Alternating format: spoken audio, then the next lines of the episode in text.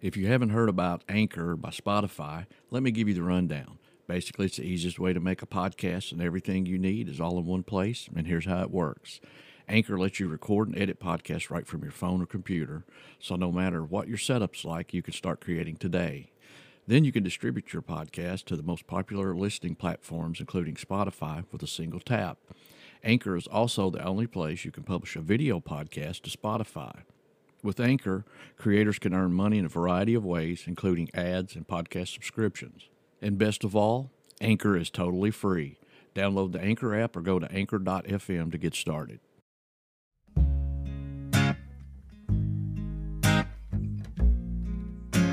Hello, everybody. This is Brian, and we have a very special episode. We are doing our very first sharecast with Man About Danville, and we talk history.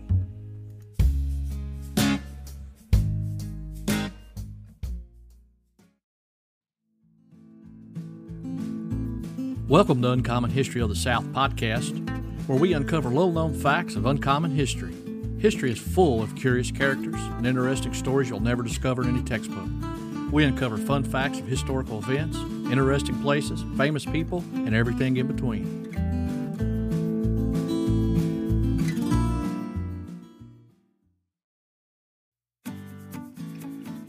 Hey, before we begin our podcast, have a couple of updates. We're now on Facebook, Twitter, Instagram, and YouTube, so please make sure to friend us or follow us on our social media platforms so you can stay up to date with our podcast. Also, we're sharing historical pictures and documents from Harold's personal collection on our social media pages. Some are very rare, and you will not see these anywhere else, so make sure you friend us. Also, if you have any questions about our podcast, follow the link at the bottom of our page notes. Uh, it will take you to our Anchor FM homepage where you can leave us a voice message. So if you have a question about our podcast or maybe you'd like for us to include uh, a certain topic in the upcoming episode, please let us know and we'll try to use it in the future. And as always, please leave a five star review and share a podcast with your friends. This will help others find us so we can grow. Thank you. Now to the podcast. Good morning, Danville, Kentucky. I am pleased to be joined by a couple of friends. Brian Wofford, former high, high school classmate of mine, or you were the year ahead. I've got a, a your yearbook picture. I've got it. I'll share it. I'll put it in the in the show notes afterward. How about that? I appreciate yeah, that. You're Thanks. welcome. And Harold Edwards. Harold, thank you for being with me today. You're welcome. So, uh, I call to order this official first meeting of the Danville Boyle County Podcasters Association. As far as I know, the three of us in the room have the market cornered. Do you guys know of any other podcasts in town? Uh, not locally, I don't know of. I don't know of anybody else in town. I, Mm, No, not right now. No. okay. Stuart Sanders is kicking around the idea. I mean, I'll just cut that out. When we interviewed Stuart, he, he talked about doing a podcast.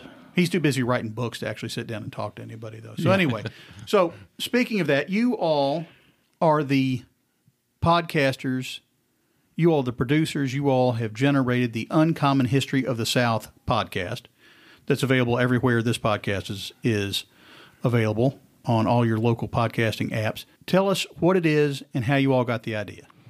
Well, basically, you know, I've known Harold my whole life. Harold was my RA leader, uh, youth leader at church growing up when I was a kid. Um, and we happen to attend Southland Christian here in Danville now, and um, we're in a life group together. And we, as a life group, we get together and we'll go out and eat every so often. Of course, Corona's kind of crushed that for us, but um, and, and Harold has so many great stories about history, and he was telling one of his stories at dinner. And I'm like, Harold, we I need to get a video. And matter of fact, the story was our first podcast episode, uh, John Dillinger in Gravel Switch. And I said, we need to get a, a recorder or something and go down and video you telling this story because there's a lot of people here that doesn't realize that John Dillinger actually lived in Gravel Switch for a little while. And um, so I started thinking about it, and I was like, well, you know, trying to record, I'm not that good with a camera. I said, why don't we just do a podcast? So I'm a visual learner. Thank goodness for YouTube. so I started re- Completely agree. yeah, so I started doing some research and uh, put together and, and, and bought some equipment. And with Harold and I, so we just kind of sat down and, and Harold tells stories and, and I record them and kind of add my comments. But I think our main goal was is just to capture that oral tradition of passing stories down. Uh, I know my grandfather, you know, used to tell me stories about where we grew up and where he grew up, and and those are being lost now. I think in this generation, it's not as common. So basically, it was to help capture Harold's knowledge of histories and the stories because he knows so much more about his people, you know, historical people and events. I mean, like say, you know, the Civil War. He knows more than Army A lined up on one side, Army B lined up on another, and this is where they fought. He can tell you about the individuals um, that fought in those battles, and that's always been fascinating to me, and that's why I wanted to do it. But Well, I, I had to be honest. I didn't even know what a podcast was. I'm kind of old school, you know. so he had to explain to me what a podcast was, and I said, "Well, I, don't, I don't have to be seen, so that probably is a bit is is, is a positive." But uh, yeah, it, it's in my mind when Brian and I sat down and discussed this. I said, "I just all these stories I have in my head, and I'm not a writer. I wish I was." but I'm not, and I'm not going to be. It's just not going to happen at my age. So I, I said this is a great way to preserve these stories for not only my family but others, whoever's interested, you know. And uh, that was my main motivation. And then we just kind of go from there, and it's it's a lot of fun. We have we have a ball doing it, and getting to bring other people in to our format is is really neat. So it's been a blast, to be honest with you there's such a long history of oral tradition of history, and, and there's so much of it. And there's no way it can all be captured, uh, written down. So you all are kind of continuing the oral tradition of, of passing history along one generation to another. I would like to point out, Brian, you in your day job, you've got a day job. You are the Boyle County jailer. That's correct. I don't know what else we want to say about that other than that's what you do on a, on a daily basis. Brian, did you, you grew you grew up here enough that you went to high school here? Is your family from the area? Yes. And Harold, yours is too. Oh yes. Uh-huh. How, how far back do your all's families go? I go back to 1780s pioneer times. Okay. Mine as well, and uh, of course, actually doing a uh, genealogical search, uh, doing genealogy, I actually found out Harold and I are related and we're actually kin to Abraham Lincoln. So we, we go, my family goes back that far as well. So I, I know my family goes back here in the area to about to pre Civil War and, and, earlier than that in my mother, on my mother's side in Fayette County. But so is is the Civil War era your all's favorite era of history, or are there some others that capture your interest? You, you know, not, I, I love the Civil War. I love uh, you know the Revolutionary War, uh, World War II. I, I just like history in general, in general, and I love old buildings. I love going to like places that's you know that may nobody's may have lived there for 50 years, but there's a lot of history to it. I, you know, I just always been fascinated by it, even when I was little. Well, I think I've often thought of historians are seekers of the truth. I think what motivates me is when you start doing research, it don't matter what it is, if it's on your own family or some story you've heard about, most of our urban legend stories, they have a basis of fact. Now, they can be exaggerated and they can be misplaced in time, but most of them that I have researched do have some basis of fact. I mean, things happened. And uh, I think when you get into that, you start researching. It's like a mystery you're trying to solve. And when you find out the truth and find out really what happened, as much as you can know the truth, sometimes truth can be very elusive. But when you get into it, you realize that it's always has a seems like to have as a practical explanation but we just don't know what that is. We're not in that time frame. We're not in that situation. So um, I think historians are seekers of the truth. We like to know what really happened. Really, that's the best explanation I can give of what motivates me to do this. You said one of your most popular episodes was regarding John Dillinger, and he used to live in the gravel switch air area, that kind of nebulous area between Boyle County and Marion County. Has there always been a history of trouble coming up from Marion County into Perryville, especially post Civil War? Well, I think you'll find that there's quote trouble everywhere. It just depends on what particular time frame you're looking at. If you look at the events right after the Civil War and during the end of 64, 1864 and 5, the last two years of the war, the guerrilla warfare in Kentucky, which we'll probably be doing a podcast on shortly, uh, it was just uh, out of control. You know, and there were uh, I, I've got like 63 people that were killed just in the central Kentucky region by one guerrilla group. So it depends on the time frame. Um, that that area of Marion County uh, wasn't really known for uh, bootlegging like the western end of Marion County, but John Dillinger came there because it was in the middle of quote nowhere. He could hide out there and be be uh, in a place that nobody could find him very easily. It, it still kind of is. Mm-hmm. Yeah, yeah. It depends on you know how you define nowhere. I, I personally love nowhere. I, I think I'd rather be in nowhere than the middle of a big city right now. But that's I, am not going to argue with that either. Obviously, both of you all are from the Perryville area. You grew up around the Perryville battlefield, and you've seen it expand over over the, especially over the past ten or 15, 20 years. What are some of your favorite stories concerning the history of Perryville? Well, uh, I'm a member of the Battlefield Commission, which has been appointed by uh, what's just the third governor. Um, this is a commission that we kind of help oversee the park and advise in the way things should be done, uh, preserve preservation. Uh, the American Battlefield Trust is responsible for most of the land that has been added to the park in the last few years. It's up to about 1,400 acres now. About 750 of it is in natural habitat. And if people haven't visited the park and walked those trails, you really need to. Um, it's really a really a beautiful place. This year we had our first nesting pair of bald eagles, and so we were real excited about that. We've got some really uh, rare owls, uh, northern owls, that are are frequenting there now and made that their home, which we didn't have before. And the quail habitat, the deer, everything has just exploded.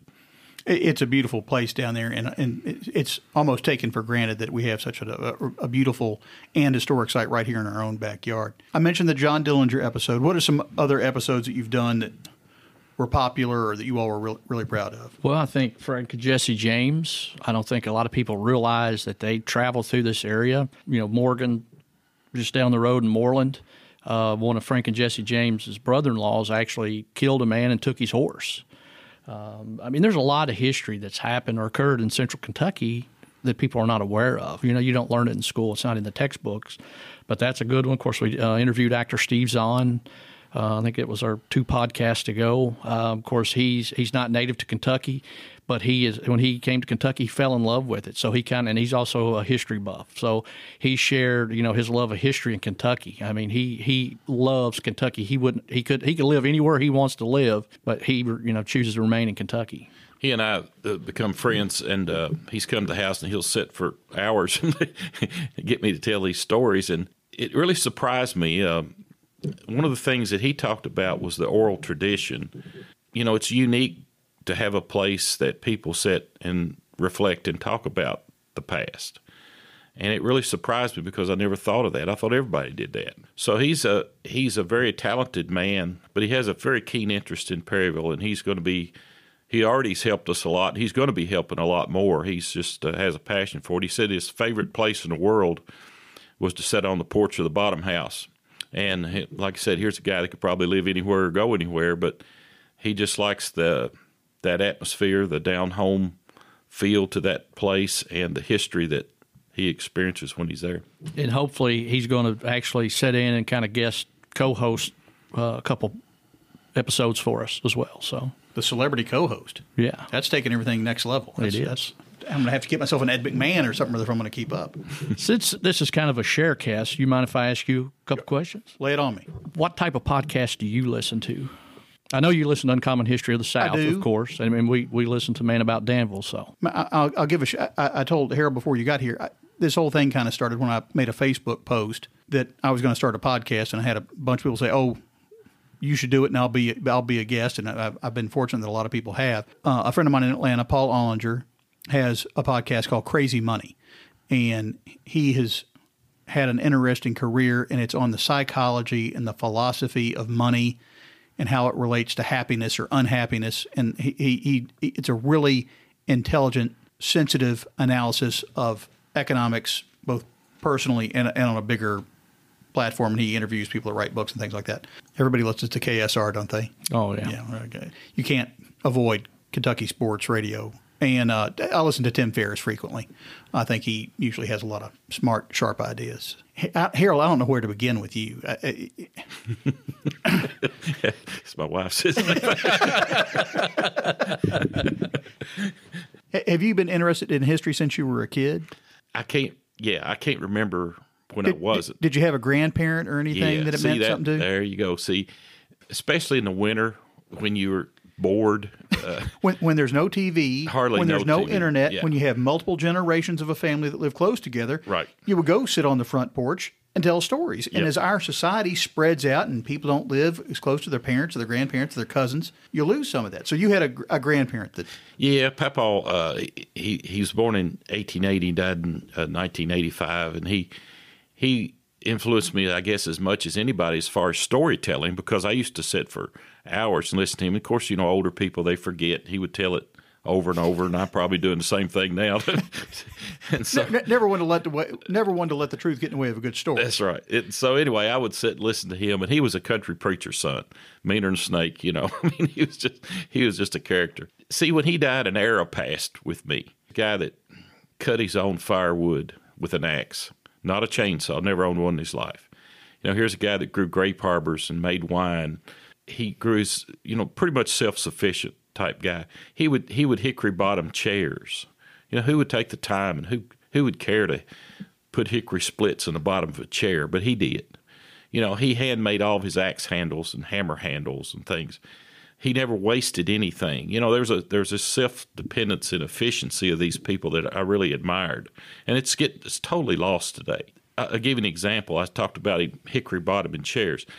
He would go back in the in the knobs, and I'd go with him, and he took a draw knife and an axe and a hatchet, and he would take that draw knife and he would start at the top as far as he could reach, and he would strip the bark off of a tree all the way around it. And he would tie it up in a bundle, and then he'd cut the tree down and chop it up into sections axe length handle lengths.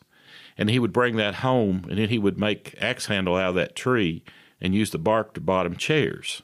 He would soak it, and you know I've seen him do this process, and I'm like, you know, even back then I thought, man, that's an awful lot of trouble, a lot of work. But you know, he he hewed out rock and laid his own cellar, and you know, just you know, just hard work. And who would do that today? in our consumer driven culture, at, at, at- so much of that is just gone and, and probably never coming back. You know, when something breaks, throw it away, buy a new one. Yeah, it's it's cheaper to do that. And uh, But you know, he always seemed content. Right. Oh, I, I was fortunate enough that when I was young, my great grandmother was still living, and she lived through the Great Depression. Never threw away a butter container. Never threw away a rubber band. And, and now I'm raising teenagers, and it's it, it, the world has changed. I'd like to know how many meals my grandmother sent back to college with me in butter containers. Here, you know, because with Sunday dinner was the big thing.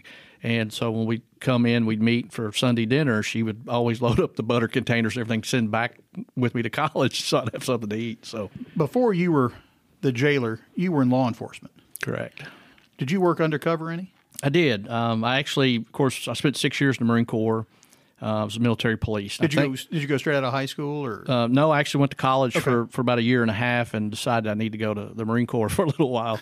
So uh, after the Marine Corps, uh, off- after active duty, I went back to Eastern and started and stayed in the reserves. after the Marine Corps college didn't seem so difficult? Exactly. I think I, I'd made the right choice. So I actually stayed in the reserves and uh, was an MP.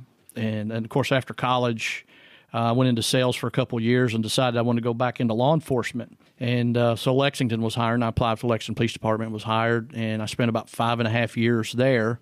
And then uh, had the opportunity to move back home and work at the sheriff's department. And then while I was there, they actually wanted me to come over and do narcotics work because I'd, I'd started that career path in Lexington and uh, ended up working uh, a little over two and a half years. I spent with uh, DEA at Lexington. Um, and then after that contract was up, basically I'd have to drive to Lexington every morning, then drive to Eastern Kentucky. So I'd get home at three o'clock in the morning a lot of times. And that was a little rough on family life and, and having a, a young daughter. So after that contract was up, I didn't renew it, and I came back with the sheriff's department, and then the state police said, "Hey, we need somebody to do what you've been doing for for the DEA for us in, in your area." So uh, Marty Elliott was a sheriff, and we talked about it, and um, so I actually spent about three and a half years working with DESI East. Were you for the sheriff's department? Or? I, I, I was duly sworn, so my, my employer doing both of those was the sheriff's department, but I was a TFO, which is a, a task force officer for for the uh, DEA and state police.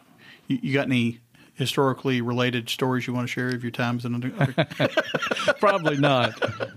well, we'll we'll tell those after the mics get turned. Yeah. And Harold, you you were a businessman, a salesperson here in town for years, and you're retired now. Yes, So you're just podcasting full time. among other things. The, uh, Working on a car. well, well, well, among other among what other things? Well, you know, I, I guess for the last oh gee, thirty years. I I do Civil War shows and um, I deal in Civil War stuff, and so that's been part of my life for a long time. I also uh, have been restoring a Model A and a Model T. Which is, is just about driving me crazy, to be honest with you. But it's it's not that it's uh, it's so technical, but daggone, it's just a learning curve I haven't got around yet. You know, Is, uh, is this your first attempt at restoring vehicles? or- yeah, it's been going on for about four or five years now. So I'm not a mechanic. You know, I never never liked working on cars, but I love old stuff. So yeah, I, I I'm keeping busy. That's for sure. So, do you kind of trade in, in Civil War paraphernalia? Yeah, it's been kind of a sideline business for for me uh, for a long time. I'm kind of a specialist in Kentucky rifles, and I've studied that most of my life. I don't know why. I've always just been interested in that stuff. Uh, my grandfather gave me a gun barrel when I was a little kid, and he had it wired to a piece of stock. it's just a it's just a piece of junk basically, but it was the it, it really captured my imagination, and I guess that's what got me started. I don't know. I, I don't really remember when I wasn't interested in it. I'll tell you a little story. I was at um, when I was about ten or twelve years old.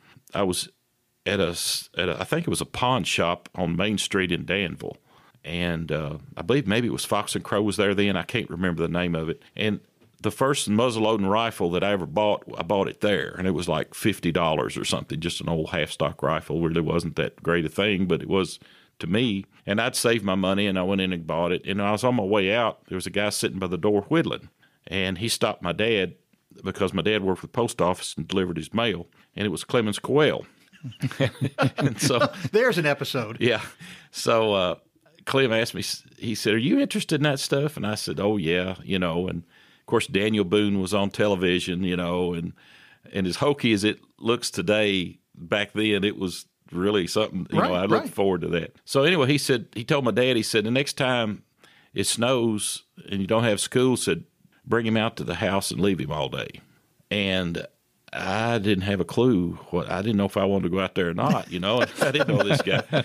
So dad told me, he said, I think he's got a big collection of stuff, said you might want to go. He did have a big collection of stuff. yeah. So anyway, we went to, it wasn't a couple of days till it snowed and sure enough we didn't have school and I went out there and uh, I, I tell everybody you ruined me for life, you know.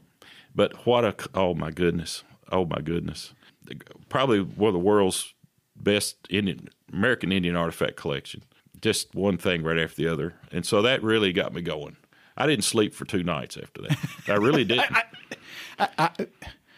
Miriam Cubali took my English class out to Clemens House in the 80s. Uh, and, and I, everybody in town knew the Coel family. And of course, there are Coel still around here. And if, if people don't know, that was the, that's that big, pretty white house on the end of Maple Avenue. And he had quite, quite, just like you said, quite possibly one of the largest private collections of American Indian artifacts anywhere. There was a story somebody told me about Tecumseh's pipe. Have you ever heard that story? yes. You want to share it, or am I going to ruin a future episode for you? No, uh, I'd, I'd, it- it'd be a short story, but uh, he had a doctor, I think it was in Oklahoma, that uh, brought him that pipe. I think he met this doctor at a KRA Kentucky Rifles show in uh, Pennsylvania. We we still go, we still have it there every year, and I'm a member of the KRA, and Clemens was too at that time. And this guy brought this pipe, and he said, "You know, my granddaddy said that they took it off Tecumseh in the Battle of the Thames in the War of 1812, and said." I don't know anything about it. Said, would you take it and study it and everything? So he he took the thing home, and it, it, it was a wood we called a wood platform pipe inlaid with pewter, and it's an it's like an Indian sitting on a log holding a pipe, and it's it's the neatest thing you'll ever see. It was sold at Cowan's auction. I think it brought one hundred sixty eight thousand dollars, and uh, it, Clint ended up getting it from the guy later, and. Uh, I remember sitting looking at it, and I'd never seen anything like it. It it was lined with pewter, and that way the when you smoked it, it wouldn't burn the wood. So it was it was very skillfully made. These things are not crude.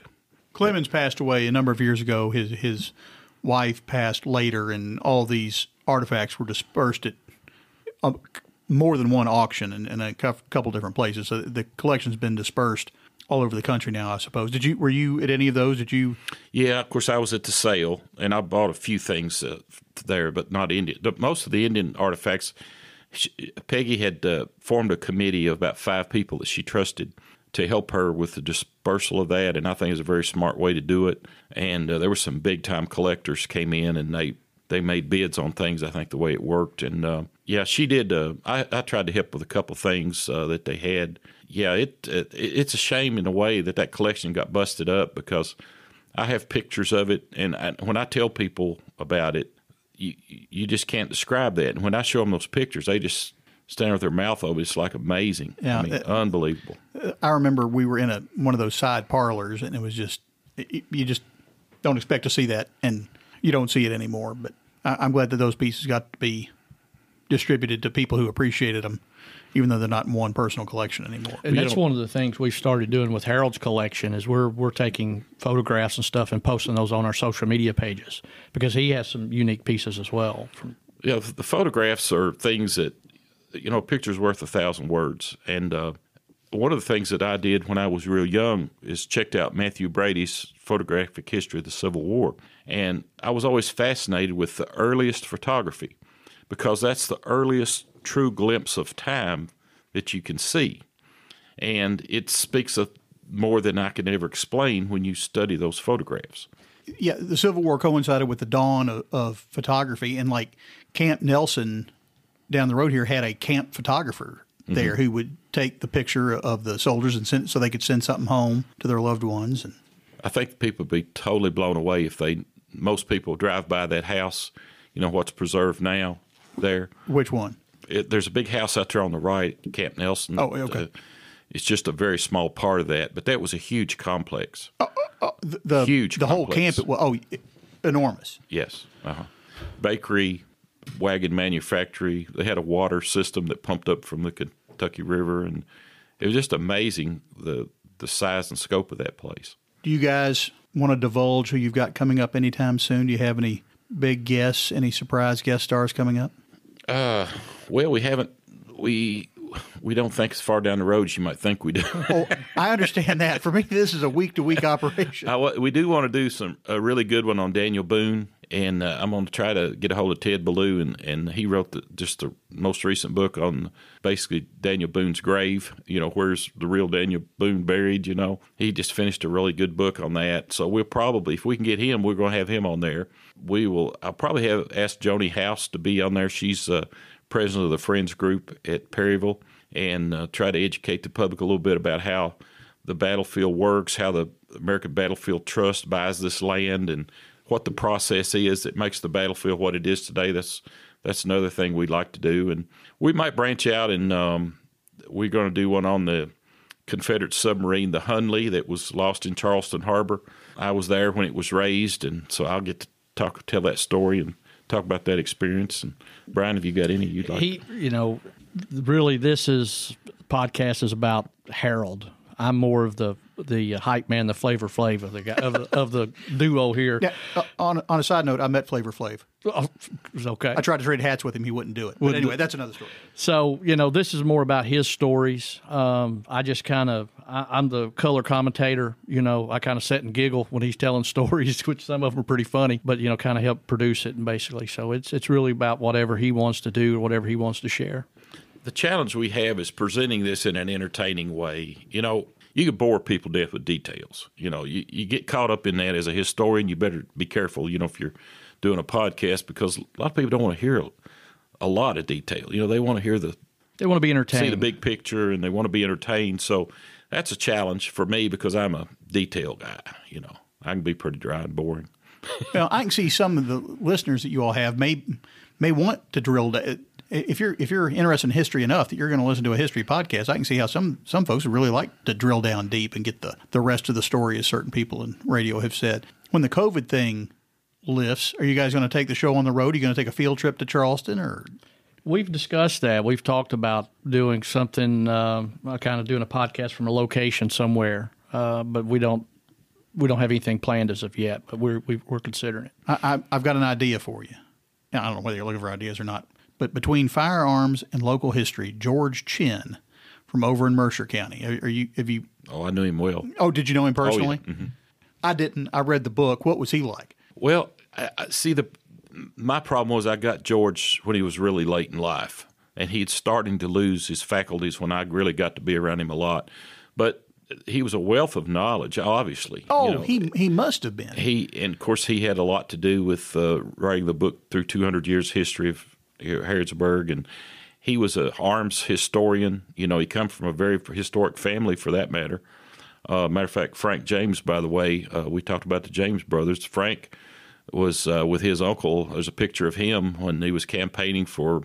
I can't remember who he was campaigning for. Somebody running for president or something. But Frank James was great friends with the Chinn family, and he helped start horse races. And he, he, you know, but the Chinn family is a very historic family, and I, I've uh, known him and his daughter, you know, through the Harrodsburg Historical Society. But yeah, he was a tremendous wealth of information. He and I shared a similar interest in Benjamin Mills, the gunmaker we just did to finish the podcast on. So the guy who lived in Harrodsburg moved to Lexington. yes, uh huh, yep. You know, the two podcasts I think I'm looking forward to one would be Daniel Boone, because probably 99.8% of what I know about Daniel Boone is probably not accurate, just because of the TVs and the movies and everything and what's in popular culture. And, and the other one would be Uncle Tom's Cabin, because it's actually based on a family in Garrard County. I knew it was based on a Kentucky family. I didn't realize it was in Garrard County. Yeah, um, I won't go into a whole lot of detail, but there's a uh, there's a book called uh, "The uh, Life of Lewis Clarke." Amongst the so-called Christians of Kentucky, it's a, it's a rare book. I have it, and I've read it a couple times. And he was the main one of the main characters in the book, and uh, he met with Harriet Beecher Stowe. He escaped Kentucky and got up into the north, and it's a long story. But anyway, ended up meeting her, and that's why she came to Garrard County to visit the site of the Thomas Kennedy plantation, which was Uncle Tom's cabin was supposedly there. So uh, we have some good pictures of that house. It's long gone, and and the cabin's behind it.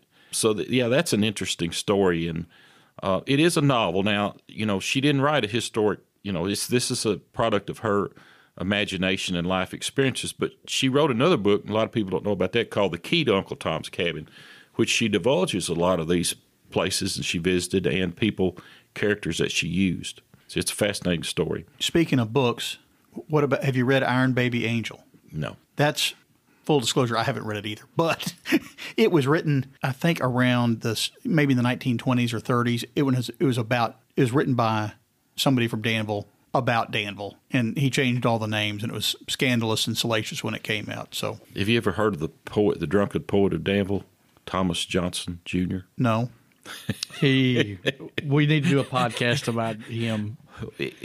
You might have to bleep some of it. I mean, this guy was a he's called the drunken poet of Danville. He he was here in the late 1700s, okay. and he and he's absolutely hilarious. And he's a genius.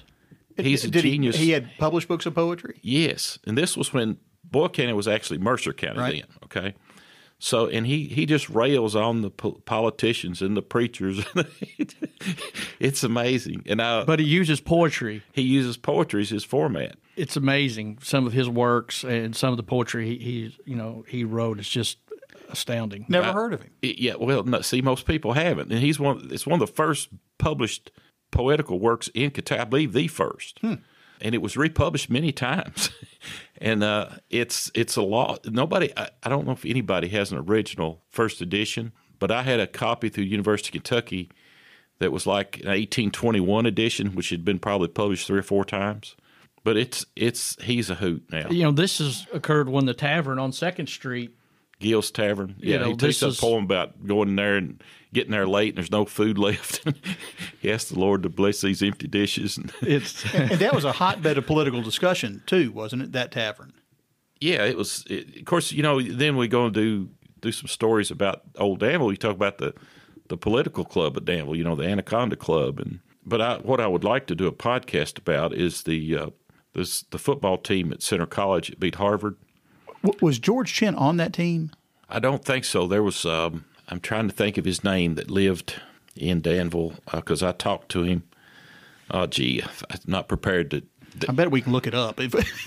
Yeah, there was there was one guy that was stayed here in Danville that was on that team. Norris Armstrong was on that team, and um, but I'd really like, you know, that was one of the f- first football teams in the South was Centre College. I'd love to see a Centre Harvard game today, you know, and people dress at that period and and uh, you know, have some old cars of that era and, and, and just try to relive that. But I don't think Harvard will play us today. Well, and and you know the Texas A&M 12th man that that came from a game they played when Centre went down there and was beating them up and down the the, the, the field. So Mm-hmm. I, I'm sure Centre would love Centre would love to have you do an episode on their football team, the C6. You know, maybe that would be something we could do another sharecast.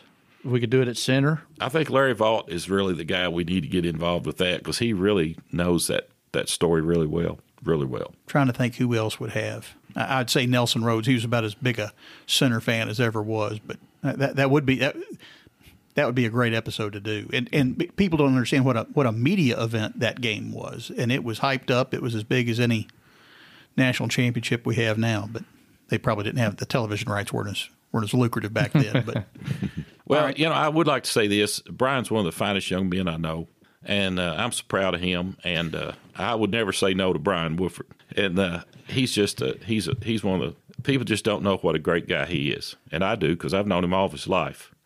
So uh, I'm very proud of him. Well, you, you guys make a great team, and I know Brian, you're doing things at the jail trying to not just incarcerate people, but to help people get going in the right direction. And, and You know, that's that's the great thing about my job, uh, being the jailer, is I get to meet people at their lowest and and um, offer them a hand up. And that's not just me; that's my entire staff. I mean, that's our philosophy. as a side note, how are things out there? Our numbers are starting to go back up. Are they?